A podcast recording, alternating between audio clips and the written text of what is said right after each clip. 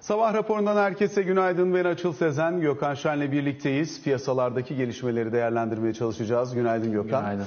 Hem içeride hem dışarıda önemli gelişmeler var. Dün özellikle yurt dışındaki piyasalara baktığımız zaman Amerikan seansı sırasında bankacılık endeksinde %7 civarında bir düşüş. Salgının başladığı dönemden sonra yaşanan en sert günlük düşüş. Perde arkasında Silicon Valley Bank özellikle salgın döneminde aldığı bono portföyü üzerinden yazdığı ciddi bir zarar var. Aynı zamanda Amerika'nın TMSF'si diyebileceğimiz FDIC'den de benzer şekilde açıklamalar geldiğini gözlemledik. Dolayısıyla aslında çok büyük ve sistemik risk yaratacak büyüklükte olmayan bir banka olmamasına olmasına rağmen bundan sonra eğer buradaki e, salgın döneminde alınmış bonolar yükselen faiz ortamında bu kadar zarar yazdıysa diğer bankalarda neler vardır soru işaretleriyle bütün bankalara ağır satış geldi. Dört büyük bankada özellikle ciddi bir piyasa değeri kaybı oluştuğunu söyleyebiliriz Amerika Birleşik Devletleri'nde. Dolayısıyla e, buradaki süreci yakından izlemek gerekecek gibi görünüyor. Ellerindeki bono portföyün çok düşük miktarda e, bir fiyatlamayla elden çıkarmak zorunda kalmasıyla başlamıştı. Dediğimiz gibi ardından da e, FDIC'den de gelen açıklamalarla iş biraz daha e, büyümüş gibi görünüyor. Bunun üzerine konuşuruz. Diğer taraftan yine Amerika'da özellikle bugün gelecek tarım dışı istihdam verisi önemli. Çünkü iş gücü piyasasının ne kadar kuvvetli kalmaya devam edeceği, Fed'in ne kadar sert tutum takınmaya devam edeceği konusunda da gösterge olacak. Artık %6'larla zirve yapacak bir FED faizi piyasaların bas senaryosuna doğru dönüşüyor gibi duruyor. Bunun yansımalarını da belli ölçüde değerlendiririz. Bu arada Türkiye'nin hazinenin yapmış olduğu bir Eurobond ihracı var. belli ölçüde bunu da değerlendirmeye çalışırız. Diğer taraftan yine Özellikle e, iç gündeme dönüp baktığımızda hem e, son dönemde salınan vergiler ve bunun e, üzerinde e, şirketlerin hangisinin ne kadar etkilendiğine dair e, hesaplamayı belli ölçüde değerlendireceğiz. Hem de aynı zamanda e, hisse senedi piyasalarında olup bitenlere bakmaya çalışacağız. Uzun bir aradan sonra ilk kez örneğin Erdemir'in temettü ödememe kararı İstemir'le birlikte önemli piyasa açısından da dikkate değer haber akışlarından bir tanesiydi. Biraz belki bunun da üzerine konuşma şansına sahip oluruz. İlk etap etapta istersen Gökhan bir parça bu e, Silicon Valley Bank aslında normalde e, VC'leri yani e, risk sermayesi, girişim sermayesi şirketlerini fonlamasıyla bilinen teknoloji girişimleri üzerine ciddi fonlama yapan bölgesel kuvveti yüksek bankalardan bir tanesi. Ancak bu bono portföyü üzerinden ciddi anlamda zarar yazmış yazdığı o zararı realize edebilmek için bunları e, çok ciddi bir iskontoyla elinden çıkarmış. FDIC de deyince e, buralarda artık dikkatli olmak, temkinli olmak lazım. Bu bono portföy büyüklükleri ciddi seviyelere geldiği için e, bir yerden sonra piyasa bir anda ya böyle bir şey varmış deyip fiyatlamaya geçti. evet ben dün gece uçaktaydım olan biteni e, canlı takip edemedim. Sabah geldiğimde e, böyle bir konu olduğunu gördüm açıkçası. E, merak ettim e, bu kadar endişeye sevk edendir diye. Tabi Amerika standartlarında e, ufak bir banka.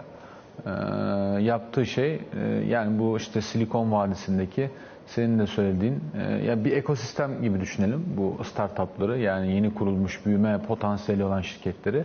E, bunlara da yatırım yapan işte risk sermayeleri ya da girişim sermayeleri var. E, bunlar da aldıkları paylarla bu şirketleri fonluyorlar. Daha sonra bu şirketler de hem bu VC'ler yani girişim sermayeleri hem de bu startupların girişimlerin kendileri e, dönüp belli bankalarla çalışıyorlar. Bu SVB bankasını anladığım kadarıyla iki türlü kullanıyorlar. Bir bu banka bunlara çeşitli yollarla yatırım yapıyor. İkincisi de bu bankada mevduatlarını tutuyorlar. Ve işte dönem dönem lazım oldukça e, buradan ya mevduatlarını çekiyorlar, operasyonlarına devam ediyorlar. Ya da bu bankanın faaliyetleriyle, öncülüğünde e, onun liderliğinde ya yatırım alıyorlar ya da kredi sağlayabiliyorlar. Böyle bir e, üçgen içerisindeler. E, tabii banka Amerikan standartlarında e, ufak bir banka. Dolayısıyla 2008 finansal krizinden bu yana bütün düzenlemeler hep büyük bankaları e, gözetecek. Yani sistemik önemi haiz bankaları e, sağlıklı tutacak şekilde geliştirildi. Ama mutlaka orada da tabii e, modern bir izleme yöntemi var. Peki böylesi bir banka nasıl riske girebilir? Ben de bankayı yani sabah geldiğimde bilmiyordum ama e, biraz e, modelini anladığımı düşünüyorum. Tabii ufak bir banka diyoruz ama yani Türkiye'deki herhangi bir bankadan büyük olduğunu da herhalde söylemek lazım. Yaklaşık 211 milyar dolar ben aktif gördüm bankada. Bu bankanın yükümlülüklerine baktığında da Bunun bir bölümü e, yatırımlar, e, önemli bölümü yatırımlar. Yaklaşık %30'u filan da e, tüm bilançonun başka kalemlerde tutuluyor. Yatırımlardan daha farklı bir kalem. Dolayısıyla hem girişimlerde exposure'ı var yani hem orada payı var hem de bir şekilde topladığı mevduatları dönüp kağıtlarda değerlendiriyor. Şimdi tabii faizlerin yükselmesiyle birlikte hem ekonomide bazı zorluklar meydana çıkıyor hem de yani iş yapış biçimleri sıkıntıya giriyor ama en büyük problem e, artan maliyetler.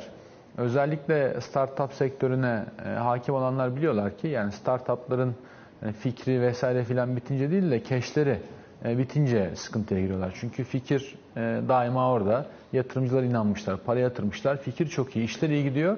Fakat fonlayamadığın zaman ölürsün. Çünkü bu yani herhangi bir şirkete benzemez. Yani ciddi bir geliri ya da en azından giderleriyle boy ölçüşebilecek kadar e, bir gelirleri olmadığı için yani startuplarda mutlaka e, ciddi bir cash yastığı olması gerekir. Bunu ya yatırımcılar e, sağlarlar.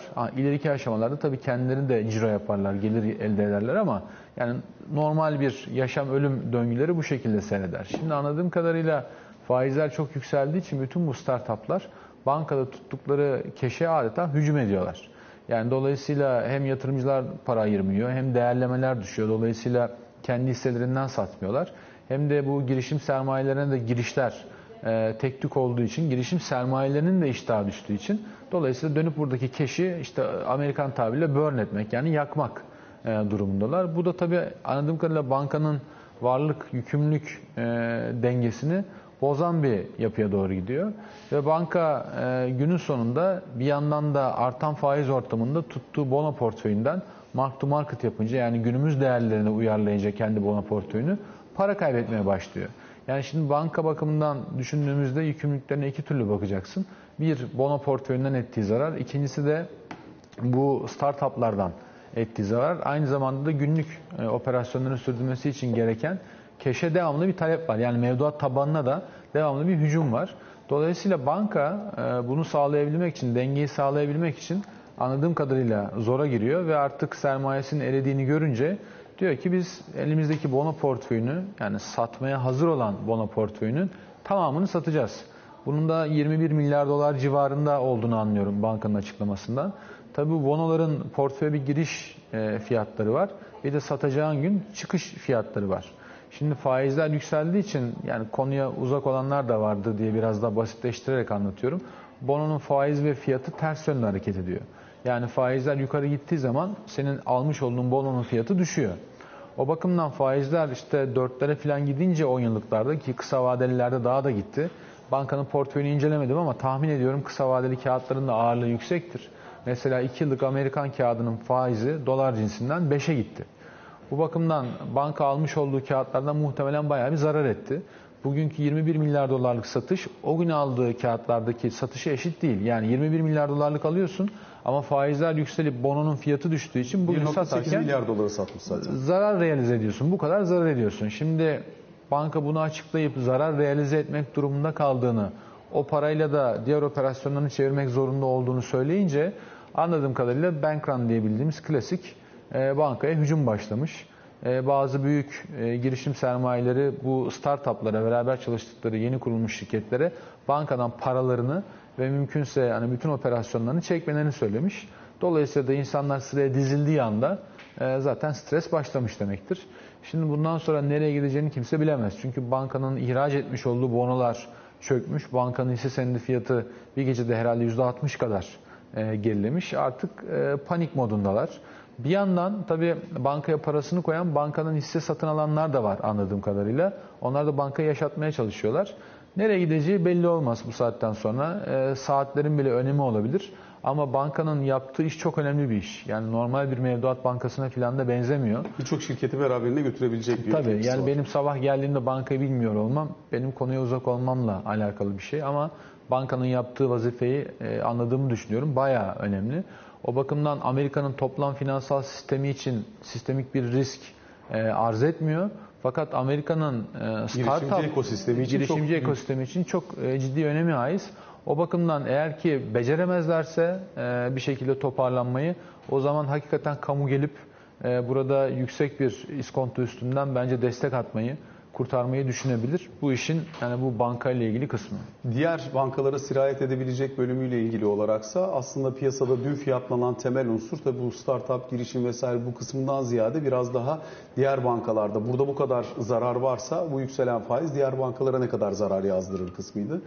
2.2 trilyon dolar civarında bir varlık var elinde bu şekilde salgın zamanından bu yana oluşturulmuş portföyde Amerikan bankacılık sisteminin.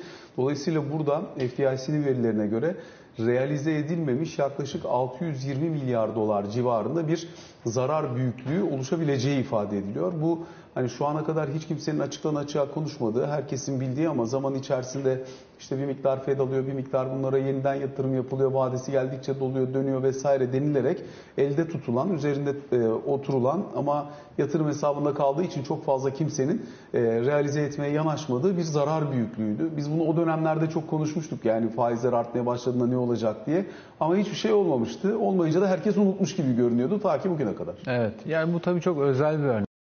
Ee, yani çok e, farklı bir sistemde iş görüyor. Ee, şimdi tabii kapitalist sistem e, güvene dayalı bir sistem. E, krediye e, ve kaldıraça dayalı bir sistem. E, fakat bu sistemin içerisinde bazı e, ön koşullar, varsayımlar var. Bunlar olmazsa olmaz. Yani bunları oradan çektiğin zaman e, bütün sistem dağılabilir. E, o bakımdan yani realize edilmemiş e, zararlara şaşırmaya gerek yok. Biliyorsun eskiden e, cazgırlar vardı. Şimdi bu Türkiye'nin e, dış borcuyla filan da çok alakalıdır. Yani finansal sistemi anlamayan herkes baştan mesela bir toplar, cari açık şu kadar, dış borç bu kadar, bu sene 220 milyar dolar var, bu nasıl çevrilecek filan diye e, ferhat figan ederler. Tabii insanlar nereden bilsin yani konuya uzak olanlar herhalde Türkiye battı filan diye düşünürler her sene. E, keza bu da böyledir yani her faizler yükseldiğinde bu kadar zarar ne olacak? Yani zarar fonlanabilen bir şey. Sonuçta bononun bir vadesi var. Eğer ki vadeye kadar e, tutabilirsen, ha, bu arada hiç kar edemediğini düşünüyorum. O zaman da yatırdığın paranın her sene üstünü %5 bileşik faizini neyse işlemiş şekilde alırsın. Yani o piyasaya göre e, sen marka edersen, diyelim ki ben bir hisse senedi aldım. Bugün elden çıkarmak zorunda olmadığım müddetçe onu taşımaya E devam tabii edebilirsin. 10 liradan aldım 5'e düştü ama param var duruyor. Yani param yine para e, gibi düşünebilirsin. Tabii ki e, biraz daha karmaşık olay ama o bakımdan yani bu yeni bir konu da değil. Yani FED faizleri yeni arttırmadı. E, o bakımdan da e, sistemin çok zorlanacağını tahmin etmiyorum. Buralarda tabii profesyoneller biraz daha farklı e, metriklere bakıyorlar. Bunlardan bir tanesi de bu banka hisseleri ya da bonolarında özellikle büyük olanlarda e, herhangi bir koruma satın alınıyor mu? Yani o bankaların CDS'lerine, e, temerrüt kontratlarına bakıyorsun. Ben sabah şöyle bir göz ucuyla incelemeye çalıştım. Ne bankacılık evreni genelinde şey ne de büyük bankalarda herhangi bir stres olduğunu görmedim ama hisse senetlerinde bir küçük darbe oldu dün akşam banka hisselerinin %7 düşmesiyle. Ee, belki biraz daha stres devam eder ama yani finansal sistemi etkisi altına alabilecek hani Balkanlardan gelen bir e, soğuk havayla karşı karşıya olduğumuz kanaatinde ben değilim. Ee, bankada eğer ki kısa süre içerisinde işleri e, döndüremezse ben kamunun el atabileceğini düşünüyorum bankanın özel pozisyonundan dolayı. Ee, o bakımdan da stres muhtemelen sınırlı kalır. E, yatırımcılar da e, biliyorlar bunun finansal sistemin kalanına sirayet etmeyeceğini. Bir de tabii 2008'den sonra Amerika'da e, hem Hazine Bakanlığı hem işte oranın TMSF'si hem Merkez Bankası hem de siyasetçileri e, işi nasıl kıvıracaklarını çok iyi e, öğrendiler. O yüzden ben büyük bir şey beklemem. Cumhuriyetçiler olsa daha kolay olabilirdi bu arada e, stres yönetmek. Çünkü Demokrat Parti'nin içerisinde e, bırakınız batsınlara da e, vardıracak durumda bir sol damar da var. O, o belki birazcık yani işte etkileyebilir demokratların karar almasını. İşte Bernie Sanders'ların ne bileyim Elizabeth Warren'ların temsil ettiği kanat ama öyle ya da böyle ben yani kısıtlı kalacağı kanaatindeyim. E, bu belki stresin büyümesinde işte bu Silikon Vadisi Bankası'nınla beraber bundan kısa bir süre önce Silvergate'in de e, operasyonlarını o da yani bu bankanın bir benzerinin tamamen kripto versiyonu. Onlar da kripto şirketleriyle çalışıp varlıklarını kriptoda tutan bir e, banka diye düşünülebilir. Onlar yani operasyonları lağvettiler. Bu ikisinin üst üste gelmesi de tahmin ediyorum biraz zarar verdi. Bir de tabii faizlerin çok yükselmiş olması var ve orada çok hassas bir denge vardı. Mesela Amerika'da 2 yıllıklar 5 puanla yükseldi ama 10 yıllıklar 4 puanı geçemedi. Dolayısıyla bu da işte herkesin belki yani konuyu takip edenlerin işte 2 yıllık 10 yıllık farkı 100 bas puanı geçti.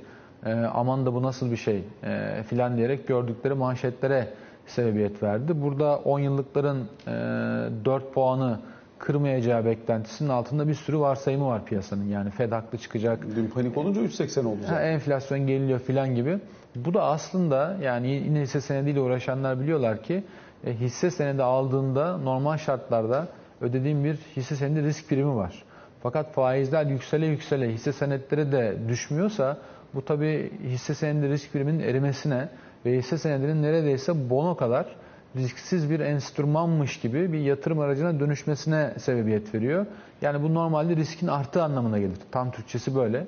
O bakımdan işte bu iki e, batak ya da yarı batak, olası batak e, haberi. Aynı zamanda faizlerin yükselmesi falan derken bence piyasayı rahatsız eden şey bu. Yani hisselerdeki e, çözülme biraz da buradan kaynaklanıyor. Çünkü piyasa orada yani 4 puanın kırılmayacağına ikna olup o riski almaya e, kendini namzet görmüştü. Ama eğer ki işler buraya gidiyorsa oradaki sinirler bozulur. Yani o sinirlerin biraz bozulmasından bence kaynaklanıyor. Peki istersen buradan e, dönelim bir parça Türkiye tarafını değerlendirmeye çalışalım. Çünkü e, içeride de önemli gelişmeler var. Bir deprem, depremin maliyeti, iki bunun finansmanının nasıl sağlanacağı konusundaki beklentiler. Dış kaynak gelmeye devam ediyor bu arada. Mesela 2.8 milyar dolarlık Dünya Bankası'nın açmış olduğu bir kanal vardı buralarda altyapının ve yeniden inşanın gerçekleştirilebilmesi için. Dün 1,5 milyar euroluk bir e, proje desteği EBRD tarafından geleceği açıklandı. Bunlar önemli kaynaklar bir tarafıyla. Fakat öbür yandan da e, buradaki finansmanın e, belli ölçüde karşılanabilmesi için atılan adımlar var. Bunlardan bir tanesi borç yapılandırma kanununun içerisine eklenen bir maddeyle birlikte kurumlar vergisi mükellefleri için 10 puan kadar yatırım teşvik ve indirimlerinden sağlanan bir kesinti olacak. E, bu tek seferlik 2022 yılı beyannameleri üzerinden alınacak olan bir e, aktarım. E, fakat önemli çünkü hakikaten burada 22 bin civarında firma olduğundan bahsediliyor ama meblağlar büyük yatırımda oldukları için. Şimdi tabii e, bu zor bir konu yani. E, bir kere şeyi bilmek lazım. E, yani ne kadar bir kaynağa ihtiyacımız var. Şimdi depremin seninle yani ekonomik e, tarafını konuştuk birkaç kez. E, ama tabii bunun çeşitli e, görünümleri var, suretleri var. Bunlardan bir tanesi de e, fiziksel varlığa gelen zarar ve yerine koyma etkisi. Yani bunu en kolay anlamıyla işte binalar ve altyapı diye e, okuyabilirsin. Ne kadar binanın yeniden yapılması lazım? E, birincisi bunu bilmen gerekiyor. İkincisi bunu yaparken hangi kaynaklardan e, faydalanılacak? Burada bir hesabın olması gerekiyor. Üçüncüsü de bence makro hesabın olması gerekiyor. Çünkü bu da yani fiziksel varlıkla alakalı değil ama yani depremin etkileri mesela işte ülke içerisinde göç, enflasyon, büyüme vesaire gibi dinamikleri nasıl etkileyecek? Ona göre ekonominin gidişatından da bir pay çıkarabilirsin. E, tüm hikaye şu, yani bu kadar varlık zarar gördü, ben bunu nasıl fonlayacağım? Mesela ben şimdi sana çok e, kaba bir e, hesap yapacağım. Yani onun üstünden belki beraberce ilerleyebiliriz. Yani bu vergiyi biraz da öyle düşünmek gerekiyor. Yani çok kabaca 500 bin tane e, tekil konutun ben yani yeniden yapılmak durumunda kalacağını hesaplıyorum. Eğer ki bu hesap yani 200 binse, 300 binse ya da 1 milyonsa o zaman e, yani idare ya da işte bunu hesaplamak isteyen bireyler kendileri hesabı değiştirebilirler ama çok kabaca 500 bin konut üstünden e, alıyorum. E, 105 metrekare olacağını açıklamışlardı. E, 3 artı 1 olacağını söylemişlerdi. Ben metrekare maliyetini 10 bin lira, e, altyapısını da içine koyduğumda yaklaşık yani bütün kamunun harcı 15 bin lira olarak alıyorum. Dolayısıyla 500 bin tane konutun yeniden yapım maliyeti çok kabaca 45 milyar dolara. Çünkü öbür türlü rakam çok büyüyor. Dolar daha 18-20'lerde olduğu için kolay hesaplamak. 45 milyar dolar geliyor. Tabii bunun ne kadarı 2023 yılında ne kadarı 2024 yılında harcanacak. Burada biraz geçmiş örneklerden biraz da açıkçası hani hayal gücümden faydalanıyorum. Diyorum ki bu harcamanın 3'te yani 4'te 3'ü %75'i bu sene yapılır. Kalan 4'te 1'i de 2024 yılında yapılır. Bu durumda bu sene ciddi bir harcama yapmak gerekiyor. Şimdi bu harcamanın kaynakları ne olacak? Mesela EBRD, Dünya Bankası falan diyorsun ama yani bunların ne kadarı hibe şeklinde geliyor, ne kadarı kredi şeklinde geliyor, ne kadarı KOBİ'ye, OBİ'ye falan gidiyor. Yani onları ben çok iyi bilmiyorum. Ama sadece şu ana kadar açıklanan doğrudan hibeleri filan e, katarak bir hesap yapıyorum. Şimdi şu ana kadar yaklaşık Merkez Bankası'nın e, koymuş olduğu, bu tip kurumların koymuş olduğu e, bağışlar, uluslararası ve yurt içi bağışlar olarak kabaca ben 10 milyar dolar hesapladım. E, yapılan şeyler de var, sigortalar da var. DASK artı özel sigortalar da var. Bunların toplamı da kabaca 3,5 milyar dolara tekabül ediyor. E, bu durumda bu sene için herhalde bir 11-12 milyar dolar ekstra para lazım olacak bize. Yani 4'te 3 harcamanın bu sene yapılacağını hesap ederek. E, 600-700 milyar lirada bir bütçe açığı e, tahmini vardı. Çok kaba hesaplar söylüyorum. Muhtemelen bir 200-250 milyar TL bu sene ekstra vergi gerekiyor. Yani birinci konu bu. Yani şimdi bunu nasıl üleştireceğiz? Seçime kadar üleştiremeyeceğiz de seçimden sonra nasıl yapacağız? Şu an seçime kadar yapılabilecek en rahat kalem burası. Evet, yani şimdi kimden alacağız? Ee, şimdi 99'a dönüp baktım. 99'daki işte toplanan vergilere ve bunların bütçe içindeki payına baktım. O zaman tabii ekonomik etkisi birazcık daha e, fazla. Toplanan e, vergi gelirleri içerisinde ekstra depremle alakalı vergilerin payı toplam bütçenin içerisinde %5 olmuş. Bu seneki yani bütçe tahmini, kamunun kendi tahmini 3.8 trilyon lira gelir e, bütçeliyorlar. 4 diyelim. Ben de 200 milyar lira ekstra vergi lazım diyorum. Bu çok bir şeye tekabül etmiyor. E, o zamana baktığında yani o zaman çok daha fazla e, aslında vergi toplanmış. Dolayısıyla e, buna benzer bir şey ortaya çıkacak. O yıllarda mesela toplananlarda özel iletişim vergisi en yüksek parayı toplamış. Sonra e, bedelli gibi bir vergi çıkarmışlar. Bedelli askerlik. Bedelli askerlik. E, yazımı okuyamadım da o yüzden. Bedelli askerlik çıktı o dönem. E, ÖTV, gelir vergisi, kurumlar vergisi, MTV, konut vergisi diye aşağı doğru gidiyor. Yani o zamanın kalemleri bunlarmış. Hatta o bedelli askerlik 72 doğumlulara kadar çıkmıştı. o kadar da hatırlıyorum. Sana uymamış mı? Vurmamıştı oradan hatırlıyorum. Peki. Ee, şimdi dolayısıyla bu 200 milyarı nasıl birleştireceğiz? Yani kamunun e, yatırımda bulunan şirketleri teşvik almış. Dolayısıyla yani üretken olduğunu düşündüğümüz şirketlerden başlaması normal mi değil mi? Ee, hani çok hakikaten zor bir zamanda geçtiğimiz için çok yani ileri gitmek istemiyorum ama e, bilmiyorum yani en iyi ihtimalle cevap bilmiyorum olabilir. Çünkü şu ana kadar e, yani ciddi bir şey yayınlanmadı. E, ya bunun ne kadar zararı oldu? Ekonomik aktiviteye nasıl bir etkisi olması bekleniyor?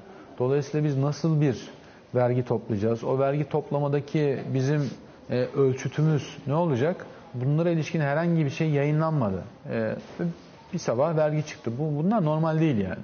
Dolayısıyla e, hangi kalemlerden neden bunun yapıldığını da bilmemiz gerekir. Dediğim gibi benim hesabım bu. Ya bu bu kadar şirketten ne kadar vergi gelecek ben onu bilmiyorum. Ama dediğim gibi yani yatırım yapan üretken şirketlerden başlamak doğru da olabilir, olmayabilir. Ama bunu bilemiyoruz. E, neye göre o karar alındı onu da ben bilemiyorum. E, ama e, yani şu an Türkiye'de ekonomi deprem öncesinde e, daha ziyade tüketimin e, önde olduğu, üretimin filan biraz daha geriye gittiği bir yapı içerisindeydi. Dolayısıyla makul olan tüketimden bu vergileri almaktır. Ya da Türkiye'de çok speküle edilen konut üstünden bu vergileri almaktır vesaire vesaire. Yani buralara gitmekte fayda var. Dediğim gibi yani üretken şirketlerin bunda suçu neydi? Sonra e, fiyatların üstüne bindiğinde şikayet edemezsin. Çünkü patron da yönetici de hep o kafayla yaşar. Ya bugün böyle ama hani geriye doğru bile bu böyle işliyorsa ya biz buna yüzde bir iki daha koyalım ne olacağı belli olmaz. Bu da yani enflasyonun sebeplerinden bir tanesidir aslında. Dediğim gibi yani şeyini bilmiyorum. Doğru da olabilir, yanlış da olabilir. Ee, ama bilmek gerekir. Ve bu hesapların çoktan yapılmış, kamuyla da paylaşılmış olması gerekir. Yani biz bu kadar bir fiziksel hasar hesapladık. Böyle bir ekonomik etkisi var. Enflasyona bu kadar, şuna bu kadar, buna kadar etkisi var. Yani yapılan işlere bakıyorum. Şu ana kadar bir yarım puan faiz indirildi. Bir de yatırımda bulunmuş şirketlere 10 puan ekstra vergi salınmış oldu. Yani hangi mantık silsilesi içerisinde çalıştığını ben çözebilmiş değilim. Bu işle ilgilenen bir insan olarak. Peki e, buradan istersen çok hızlıca bir de e, hisse senedi piyasasında olup bitenlere e, kısaca göz gezdirelim. Çünkü burada özellikle hani endeksin kendisine baktığında çok büyük şeyler olmuyor. Fakat hisse bazında çok ciddi hareketlilikler olduğunu, çok ciddi farklılaşmalar olduğunu, tavanlar, tabanlar kendi arasında gidiş gelişlerin çok sert olduğunu gözlemliyoruz. Yani endeks net nette 5400-5500 puan. Dolayısıyla pek bir şey yok denilebilir. Bankalarda ciddi bir rally gördük. Onu bir kenara not etmek gerekir. Ama bunun ötesinde e, bir hisse senedi piyasasında deprem sonrasında oluşan ortamda e, farklı hareketler var. Dün mesela Erdemir'in bir hisse geri alım programı açıkladığını görüyoruz. Bir de uzun süre sonra ilk defa temettü dağıtmayacağını açıkladı. Tabii İstemir'in yaşadığı bir problem var deprem sonrasında. E, oranın anladığım kadarıyla e, bir miktar destek ve takviye ihtiyacı olacağı için de bu karar alınmış olabilir. Hani borsada e, orta uzun vadede ben temettü için bu işte varım diyen herkesin e, çok net ve yoğun beklentiyle baktığı şirketlerden biri olduğu için Erdemir önemli bir sinyal etkisi de var tabii. E şimdi yani tabii Erdemir'den temettü her zaman veren, çok da yüksek ödeyen şirketlerden bir tanesi. Belki listenin ilk üçünde beşinde. Ee, ama yani İskenderun haritada nerede olduğuna bakılırsa sebebi zaten anlaşılıyor. Çok üstünde konuşmaya gerek yok yani onun sebebi o. Ee, borsada da e, tabii ciddi bir karmaşa var. E, yatırımcılar yavaş yavaş e, ülkede bir iktidar değişimi olabileceği ihtimalini fiyatlamaya başladılar. E, altılı masanın altıncısı da e, masaya geri döndükten sonra. E, dolayısıyla bunun herhalde coşkusu yaşanıyor. Niye e, bankalar üstünden geliyor alımlar? Tabi diğerlerinde de e, görülen yerler var ama e, orası biraz karmaşık tabi. E, yani bir iktidar değişikliği olursa ekonominin nasıl gideceği yönünde bence kimsenin net bir fikri yok.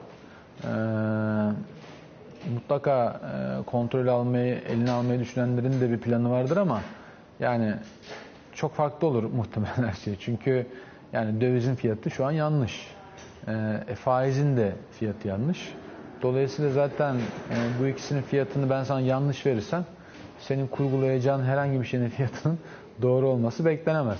Ama hatırlarsan e, sen de burada şeyi konuşmuştuk. Faiz indirimi değil de faizler arttığında ne olacak diye. E, hatta son samuray örneğiyle renklendirdiğimizi hatırlıyorum. E, Türkiye'de tabii çok e, abuk bir şey olacak eğer ki olursa. E, faizler artacak ve bankaların kredi verme e, iştahı da artacak. Ve belki şeyleri de toparlayacak. Marjları da toparlayacak. Çünkü şu an bizzati düşük faiz ortamı bankaların diğer regülasyonlarla beraber kredi vermesinin önündeki e, en önemli engellerden bir tanesi. Çünkü banka marj yaratamıyor. O yüzden de e, bizim daha üretken olarak düşündüğümüz yeni ekonomik modelde e, atfedilen alanlara kredi vermekten imtina ediyorlar.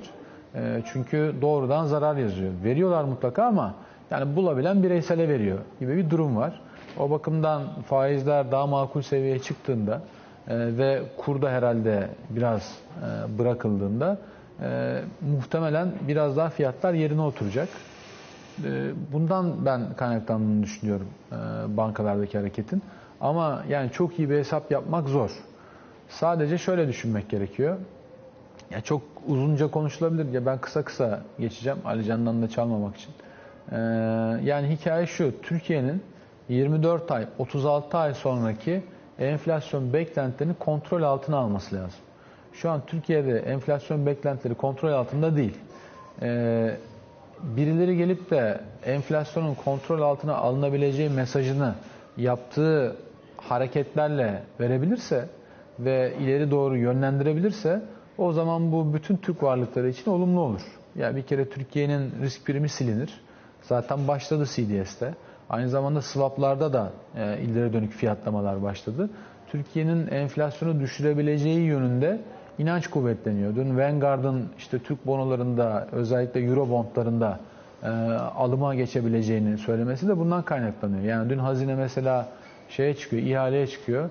Yani tabii yazık günah dolar faizi 9.75, 9.5-10 aralığında. E, so, önceki 75, dünkü 9.5. Yani aralık bu. Yani 10 de 6 yıllıkta 9.5'a çıkıyor. 10 yıllık 10 de yani ya da belki üstünde. E, bu faizler e, yani damarları tıkar. Öyle şey bir faiz değil, yenilir yutulur bir faiz değil. Yani piyasanın bono piyasası üzerinde nasıl fiyatlama yaptığını görebilmek için mesela son birkaç günlük performansı da izlemek lazım. Dün Ebru ile birlikte konuştuk biz finans merkezinin içerisinde de. Mesela hafta başında yapılmış olan TLRF ihalesine e, çok yoğun ilgi geldi. Yani TLRF çünkü aslında doğrudan politika faiziyle ilintili olduğu için hani konvansiyonel bir para politikasına geçilebilir, geçildiğinde bu kağıtlar para yapabilir diye buraya çok yoğun talep geldiğini gözlemledik. Ve e, ihraç sonrasında da zaten ikinci elde de e, iyi piyasa, e, ikinci piyasada da iyi fiyatlama bulmaya devam etti bu kağıt. E, Cuma gününe dönelim. Geçen hafta Cuma gününe dönelim. E, özellikle işte Akşener'in masadan kalkması, muhalefet blokunda sıkıntı yaşanması ile birlikte e, mesela orada tüfe endeksli kağıtlara yoğun bir ilgi oldu. Yani enflasyon yüksek kalmaya devam edecek varsayımı altında para politikası sürecek. Enflasyon yüksek kalmaya devam edecek. Dolayısıyla bu tarafa bir ilgi oluştuğunu gördük. Pazartesi günü kriz çözüldükten sonra bu sefer burada satış gelmeye başladığını gözlemliyoruz. Sabit getirilerde zaten bir miktar satış gelmeye devam ediyor. Dolayısıyla hani bono piyasası uzun süredir gösterge olma niteliğini kaybetmeye başlamıştı. Ama şimdi siyaseti daha doğrudan fiyatlamaya başlamış gibi görünüyor. Böyle de olsa öyle de olsa seçimin sonucu ne olacaksa ona göre kendini konumlamaya başlamış gibi görünüyor. Ya en önemli hareket Eurobondlarda e, görünür muhtemelen. Türkiye'nin CDS'i e, işte şu anki düşük hali bu. 500 bas puanlar e, civarında. Yani bu Amerikan kağıdına göre ne kadar fazla e, faiz ödüyorsun dolar cinsinden demek aslında. E, o bakımdan e, muhtemelen yatırımcılar bunun silinebileceğini, yani eski ortalamaları olan belki 300 lira 200 lira gidebileceğini düşünüyor. Dolar cinsinden 2-3 puan bir kıymette kazanmak da çok feci bir şey. Yani herkes bu kadar kaybederken. Bir de gelişen ülkelerde biliyorsun tek tek krizler patladı. Bugün konuşamadık ama mesela Bolivya gitti muhtemelen. Düşen yani son şey oldu. E, o bakımdan yani böylesi bir ortamda 2-3 puan dolar cinsinden getiri yazmak acayip bir şey olurdu diye düşünüyorlar muhtemelen. Peki kısa bir araya gidelim sonra Ali Can Türkoğlu bizlerle olacak kaldığımız yerden devam edelim.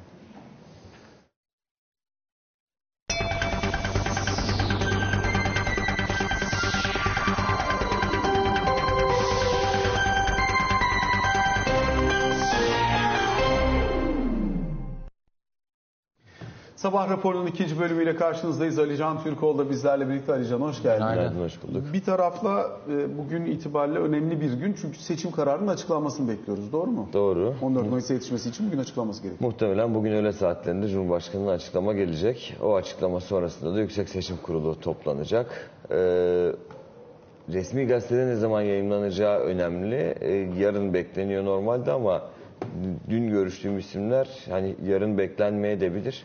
Bugün Cumhurbaşkanı'nın açıklaması sonrası hemen öğleden sonra resmi gazetenin mükerrer sayısında e, yayınlanabilir diyorlar seçim kararı. Onun üzerine de işte Yüksek Seçim Kurulu'nun toplanarak e, geri kalan bilgileri açıklaması, kamuoyuyla paylaşması. Hedef bu kapsamda eğer bugün resmi gazetede yayınlanırsa e, muhtemelen bir hafta içerisinde biz e, orası oldukça önemli. İşte kamudan, bürokratlardan, e, şu anda yüksek düzeyde görev yapan bazı isimlerden istifalar görebiliriz milletvekili adaylığı için. Dolayısıyla o süreç artık bugün öğlen itibariyle başlayacak gibi. Öğlen diyorum çünkü öğleden sonra Cumhurbaşkanı'nın e, bir takım temasları var. iki görüşmesi var bildiğim kadarıyla. Dolayısıyla o görüşmeler öncesinde muhtemelen Cuma namazı sonrasında e, seçime ilişkin resmi açıklama bizzat Cumhurbaşkanı'ndan duyulacak bugün. Peki bir yandan tabii seçim ittifakları genişliyor mu, genişleyecek mi? Bununla ilgili tartışma da devam ediyor. Her iki ittifak için de geçerli. Evet görüşmeler çünkü çok arttı. Şimdi dün Cumhur İttifakı tarafında Cumhurbaşkanı Erdoğan'ın Büyük Birlik Partisi Genel Başkanı Mustafa Destici ile bir görüşmesi vardı. Şimdi o Cumhur İttifakı açısından e, AK Parti, Milliyetçi Hareket Partisi ve Büyük Birlik Partisi dışında e, ANAP, Anavatan Partisi ve Demokratik Sol Parti'nin ittifaka katılabileceği yönünde bir duyum var. Dün itibariyle Ankara'da çok sık konuşulmaya başlandı. Onun dışında e, yakın izleyen e, izleyicilerimiz hatırlayacaktır. Hüdapar'la ilgili bir gelişme yaşanmıştı geçtiğimiz günlerde. Hatta Cumhurbaşkanı'nın e, Sayın Bahçeli ile görüşmesinden sonra Hüdapar Genel Başkanı'yla da bir görüşme olmuştu. Dolayısıyla Hüdapar'ın da Cumhur İttifakı tarafında o ittifaka dahil olabileceği yönünde beklentiler Ankara'da çok fazla onu söyleyebilirim. Yine Yeniden Refah Partisi ile ilgili olarak da Cumhur İttifakı açısından Cumhur İttifakı'nın genişlemesi noktasında Yeniden Refah Partisi'nin de eklenebileceği söyleniyor. E, Millet İttifakı zaten 6 siyasi parti net olarak e, artık devam edeceklerini protokole de bağladıkları bir şekilde açıkladılar kamuoyuna.